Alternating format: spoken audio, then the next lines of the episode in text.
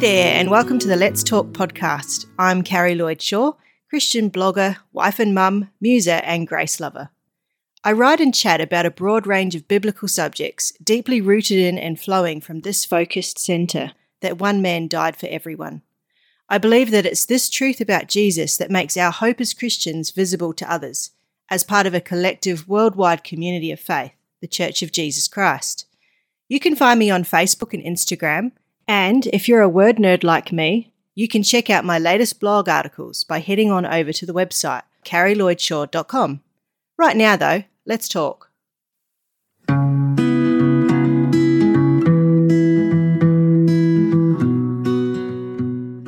Scripture tells of a crowded family home in a bustling ancestral town set at the southern end of the Judean hills.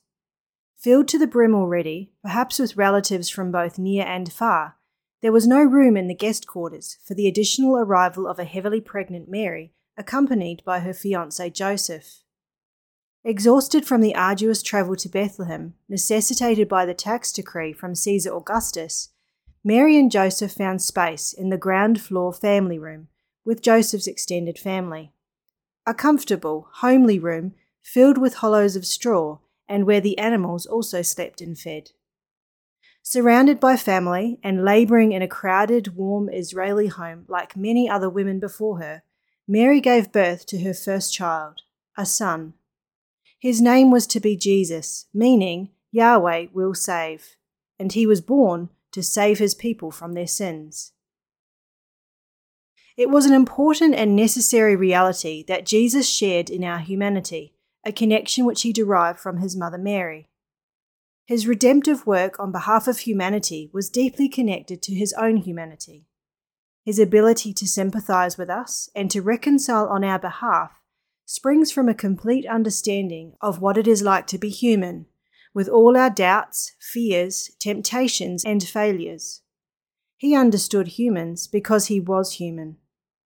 The story of his birth impresses upon us just how similar he was to us in every way, even to the unremarkable ordinariness of his birth. Like countless babies before him, he was born surrounded by noise and bustle, sweat, blood, and tears. Relatives would have crowded around to proudly admire what was assumed to be Joseph's firstborn son. Mary would have comforted the newborn's hungry cries by pressing him closely to her breast. His arrival was, on one hand, a thoroughly human affair, recognisable the world over. Christian writer Lucy Peppiatt has this to say: "There are three creation stories of the creation of humanity in the Bible. The first is that humanity is made in the image and likeness of God. The second is that a human is formed from the dust of the earth, and the woman is taken from man. She is flesh of his flesh. The third is that humanity is reborn through a Saviour, who is born of a woman, and he is flesh of her flesh. Jesus is made of her, not just in her. He is made from her, and not just through her. How else could Jesus be connected to the line of David, king of Israel, through Mary, unless the baby was truly hers, albeit born of the Spirit? This physical connection to Mary is the basis of the story of salvation, the proof that our own flesh, our souls and bodies can be redeemed and cleansed and resurrected." Yet despite the seemingly unremarkable circumstances of his birth, God was, in fact, doing something completely remarkable and unique in and through this child. This newborn babe was the Word made flesh, God with us, and his birth was an event that would change the course of human history forever. When God originally created this world and the humans that inhabit it, he did so with purpose and intentionality. He wanted humanity to choose to walk with him, to want to be like him, and to partner with him in his glorious mission to fill the earth with his glory. Yet much of the Bible is a repetitive narrative of human failure, telling over and over again of the inability of humans to live as the perfect image bearers that God had intended. Disobedience of God's directive in the very beginning and the first act of sin in the world brought about its awful consequence for humanity, a sentence of death, and being sent from God's presence in shame and disappointment. Instead of beauty, the first humans received a crown of ashes, and instead of joy, they experienced loss and mourning. Not only this, the spiritual heart of humanity became darkened and sick, in desperate need of healing and regeneration. Humanity died that day, not physically or immediately, but spiritually.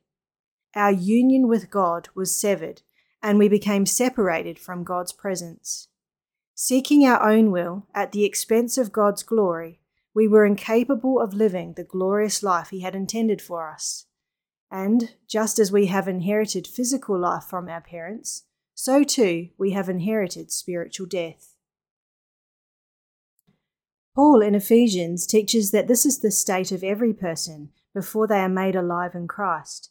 Ephesians two verses one to two says this, "And you He made alive when you were spiritually dead and separated from Him because of your transgressions and sins in which you once walked. We were, by nature, children under the sentence of God's wrath, just like the rest of mankind." Christian writer N T Wright has this to say, "Made for spirituality, we wallow in introspection. Made for joy, we settle for pleasure. Made for justice, we clamour for vengeance. Made for relationship, we insist on our own way. Made for beauty, we are satisfied with sentiment." Paul in Romans seven verse eight makes this comment. He says, "I know that nothing good lives in me, that is, in my sinful nature. I want to do what is right, but I can't." Jeremiah seventeen verse nine affirms that the heart of humanity is deceitful above all things and desperately sick. "Who can understand it?" he asks. Ecclesiastes, one of the wisdom books of the Old Testament, makes this comment in chapter nine verse three, where the writer says, "There is an evil in everything that is done under the sun. There is one fate for everyone. Furthermore, the hearts of humanity are full of evil and madness while they are alive, and afterward they join the dead." Every human who is born comes into this world physically alive but spiritually dead. Without our spiritual connection with God, we are nothing more than dead men walking, living in darkness and far from the eternal life God intended for us. But God, in His infinite love, did not leave anything to chance in His plan of saving and redeeming humanity. Despite human failure and many, many detours in this story, God has declared that His purpose will not be thwarted. He says in Isaiah forty-six verse ten, "My purpose will stand, and all my good pleasure I will accomplish."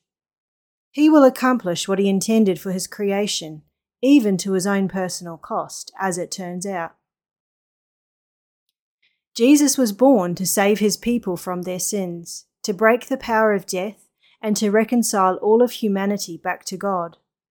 Yet no ordinary human could possibly have achieved this remarkable feat. The child of both a human father and a human mother would have resulted in the kind of human we see around us every day, and indeed within our own selves, a person who is subject to the ravaging effects of sin and governed by a heart that is, in its deepest recesses, at enmity with God. This kind of human couldn't possibly have overcome sin or lived without fault as God's perfect image bearer. Nor could this kind of human have defeated the power of death by virtue of living a sinless life, perfectly obeying God's moral law. Jesus was human, born of a human mother. However, prophecies that spoke of the coming Saviour made it clear that He was to be born of a virgin, with no human father involved in His conception. Instead, the Holy Spirit moved, and in the same way that creation sprang into being at God's command, so too it was the animating force for the conception of God's Son. God said, and it was so. John, the author of the fourth Gospel account in the New Testament, deliberately parallels the Genesis account when beginning his record of this pivotal and distinctly unique moment in human history, the arrival of Jesus the Christ, the Son of God. He tells us that in the beginning was the Word, Logos, and the Word was with God, and the Word was God. The use of the Greek word logos here is frustratingly difficult to adequately convey in English by a single word. Literally meaning I say, it's not used for a word in the grammatical sense. The term lexis would have been used in that instance. However, both logos and lexis derive from the same verb, lego, meaning I count, tell, say, or speak. John says in his first chapter at verse fourteen, that the Word became flesh and made his dwelling among us. We have seen his glory, the glory of the one and only Son, who came from the Father, full of grace and truth. That Word, and all that is contained by the expression, became human and dwelt among us. He was God with us. Anyone who saw him saw all the radiance of God's glory, the exact representation of his being and the imprint of his nature. Paul the Apostle makes further comment in Philippians two, verses six through seven, where he says that Jesus, who was in the very nature of God, emptied himself and took the form of a servant, made in the likeness of humans that sin.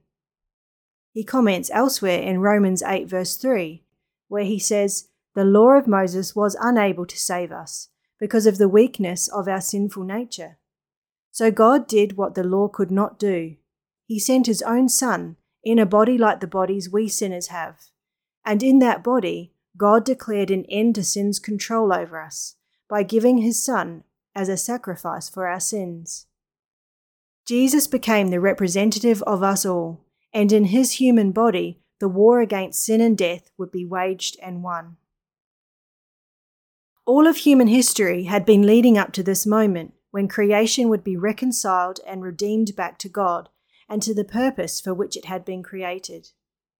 Through his human descent, Jesus was connected to us all, right back to the Garden of Eden. First Corinthians fifteen verse forty-five tells us that what was done by one to the detriment of us all would be reversed in another, the second Adam, who was to be a life-giving spirit. Other places in Scripture, particularly the writings of Paul the Apostle, affirm that the revelation of God's original plan of creation, the redeeming, recreating, and reordering of all things, together with the reconciliation of creation to its Creator, all find their true and most meaningful significance in Jesus Christ, the Word made flesh. The invisible God was now revealing himself visibly through his Word made flesh, in whose hands the world and all that is therein has been placed. In Jesus Christ, we find the reasons for truth and life. In him, we find the source of life and the light of humanity, the light that shines in the darkest places of the human heart, bringing peace to the chaos and creating order and beauty again. In the unique person of Jesus, God was doing a completely new thing, bringing about a new creation and restoring again the hearts of humanity to a whole relationship with him. Second Corinthians four verse six says this, "For God, who commanded the light to shine out of darkness, has shined in our hearts to give the light of the knowledge of the glory of God in the face of Jesus Christ." Jesus was both the son of a human mother and the son of a divine father, the human and the divine embodied within the one individual. He was born specifically and uniquely after centuries of human failure, that in him the Creator might redeem his creation. He was the Word made flesh, the one and only of his kind, a man, but not merely a man. And as Colossians two verse nine tells us, in him the entire fullness of God's nature dwells bodily. Theologians have deliberated about this seemingly impossible reality for centuries. As early as three hundred years after Jesus' birth, a council of Christian bishops convened in the city of Nicaea, now known as the town of Iznik, in modern-day Turkey, to decide on the long-standing theological debate regarding the nature of Jesus and his relationship to God. Settlement of the debate was affected by the creation of the Nicene Creed, a statement of beliefs now widely used in Christian liturgy. With the creation of the Creed, a precedent was established for subsequent local and regional councils of bishops to create statements of belief and canons of doctrinal orthodoxy. The intention was to define unity of beliefs for the whole of Christendom. And yet, the arguments still rage today. Dialogue tends to grapple with the how, focusing on the need to fully explain and document in what way the person of Jesus was the Word made flesh. And the answer to this is perhaps well outside our pay grade. Quite often, the miraculous reality is lost in the foray of dogmatic contention. What is often also lost is an acknowledgement and rejoicing in the why, that only the Word made flesh could truly and completely redeem humanity. Only God stepping personally into the drama and chaos of humanity through the sending of His Son could solve the dilemma of sin and death that we all share in. And this miracle of redemption and rescue was achieved through God's only Son, both human and divine. First John one, verses one through two tell us this: "That which was from the beginning, which we have heard, which we have seen with our eyes, which we have looked upon and have touched with our hands, concerning the word of life, the life was made manifest, and we have seen it, and testify to it, and proclaim to you the eternal life, which was with the Father, and was made manifest to us." As Paul comments in First Timothy three verse sixteen, God appeared in the flesh. The glory of God had been revealed, as prophesied by Isaiah so long ago. We read in Isaiah forty verses one through five and nine and ten, "Comfort, comfort my people, says your God. Speak tenderly to Jerusalem and cry to her that her warfare is ended, that her iniquity is pardoned, that she has received from the Lord's hand double for all her sins." A voice cries, "In the wilderness prepare the way of the Lord. Make straight in the desert a highway for our God. Every valley shall be lifted up, and every mountain and hill be made low. The uneven ground shall become level, and the rough places plain. And the glory of the Lord will be revealed, and all flesh will see it together, for the mouth of the Lord has spoken. Go on up to a high mountain, O Zion, herald of good news. Lift up your voice with strength, O Jerusalem, herald of good news. Lift it up, fear not. Say to the cities of Judah, Behold your God. Behold, the Lord God comes with might, and his arm rules for him." Who we are as individuals is derived from both genetic predisposition, nature, and environmental factors, nurture. The reference to nature is the idea that human behaviour can be considered to be the result of pre-wiring, information or characteristics that are determined by our genes. These biological factors influence our predisposition to certain traits and behaviours and are determined at a gene level over which we have no personal ability to control. The reference to nurture relates to the idea that the environment a person is exposed to, either prenatally or during a person's life, will influence and affect the development and psychology of an individual, and therefore their resulting behaviours and traits. Studies conducted in the twentieth century on twins who had been separated at birth concluded that human behavioural development is affected by both nature and nurture, both an individual's natural disposition and the environment in which they are raised. When we consider the impact of this in relation to Jesus, both Son of Mary and Son of God, at once human and divine, we understand certain passages of Scripture in a new light and are amazed at the mastery of God in relation to the remarkable reality of His Son. Firstly, the genealogy of Jesus is important. It's one of the first things that the Gospel of Luke makes known, that is, the genetic origins of the one who is to be called the Christ. In Luke one, verse twenty-eight, and verses forty-seven through fifty-five, we are told this, that he was born to a young woman, descended from the family of the great King David, a woman favoured of the Lord, and deeply devout and spiritual in her faith. In Matthew one, verses eighteen through nineteen, we're told more about Joseph, the man who would become his earthly adoptive father. We're told that he was also a good man, honourable, faithful, and generous-hearted. Joseph was not willing to put Mary through public disgrace, despite the initial assumption of scandal that surrounded her pregnancy. Yet Jesus is also born in Bethlehem, an insignificant village in Judah, to a poor family who could only offer the most inexpensive of offerings at his birth. There was nothing in his circumstances that any human could boast in, and he certainly wasn't born into the privilege, wealth, or status that we might normally associate with royalty. Everything about his arrival was so countercultural to expectation that it's no wonder he was overlooked and discounted by even his own peers and fellow countrymen. By all accounts, he was nothing special, the son of a country carpenter, if even his actual son, as the whispers rumoured to a different story, and in this way he represents every single one of us.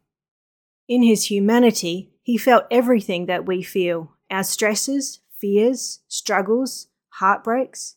He understood what it was like to be poor, rejected and marginalised. He understood oppression and abuse of power. Yet he also understood the joy of our humanity, love, family, celebration, hope. As Isaiah fifty-three verse two had prophesied, he appeared to be completely ordinary, and in his complete human ordinariness, he could not have represented us better. Yet despite outward appearances, he was anything but ordinary. In nature, his heart belonged to his Father, and his mission was to do his Father's will, accomplishing the work that he had given him to do. In him, God was glorified, and in him, mercy and truth had met together, righteousness and peace had kissed each other. Paul, in Romans one verses three through five, comments, "This good news is about his Son, God's Son, our Lord Jesus Christ. In his human nature, he was a descendant of David. In his spiritual holy nature, he was declared the Son of God. This was shown in a powerful way when he came back to life." Scripture could not be any clearer that the victory over sin and death was going to be God's, accomplished through the sending of his Son. Sent in the likeness of all of humanity, but in whom dwelt all the fullness of God, only the uniquely special Son of God would be able to overcome and defeat our greatest enemy. There is a world of meaning in what it was to be the Son of God, begotten, not created, spiritual, not earthly. Jesus was enough like us in the ways that mattered to defeat sin and overcome death on our behalf, but also enough not like us that a victory could and would be won, and that this victory would be God's, not ours. With the arrival of Jesus, the Word made flesh, God with us, we are being invited to think about all that God is in new and breathtaking ways. We are challenged to comprehend the reality that all the goodness and love and compassion and righteousness and truth and mercy that God is took up residence among us. Jesus confirmed that those who had seen him had seen the Father, and that he and his Father were one. He was everything that God is, expressed in human form. God had arrived in the person of his Son. This episode references core biblical theology in relation to salvation, redemption, the nature of Jesus, and the truth of God and who he is. However, we should avoid the temptation to merely get stuck in a particular doctrinal position or viewpoint on the subject. To do so is to ignore the reality that not everything that is true can be fully explained, and that the goal of theology is not to acquire knowledge for its own sake, but to gain understanding that not only informs but transforms our faith. Professor of Theology and Religious Studies at the University of Wales, Paul Badham, comments this, "The word theology literally means thinking about God. One classic definition of theology was given by Saint Anselm. He called it faith seeking understanding, and for many, this is the true function of Christian theology." Our theology, what we think about God, is important. How can we begin to know and understand ourselves and our place in this expansive creation if we have no sense of the one who made us and the purpose for which we've been made? However, a robust and living theology will spring from understanding and experiencing who God is and what He has done for us in Jesus, not simply by giving agreement to a statement or creed of theological beliefs. By affirming the biblical narrative that we are saved by grace through faith alone, we begin a journey toward a deeper understanding of who God is, which only grows as our Christian life progresses. Our theology is, perhaps then, best described as an expedition of discovery, rather than a destination at which we arrive.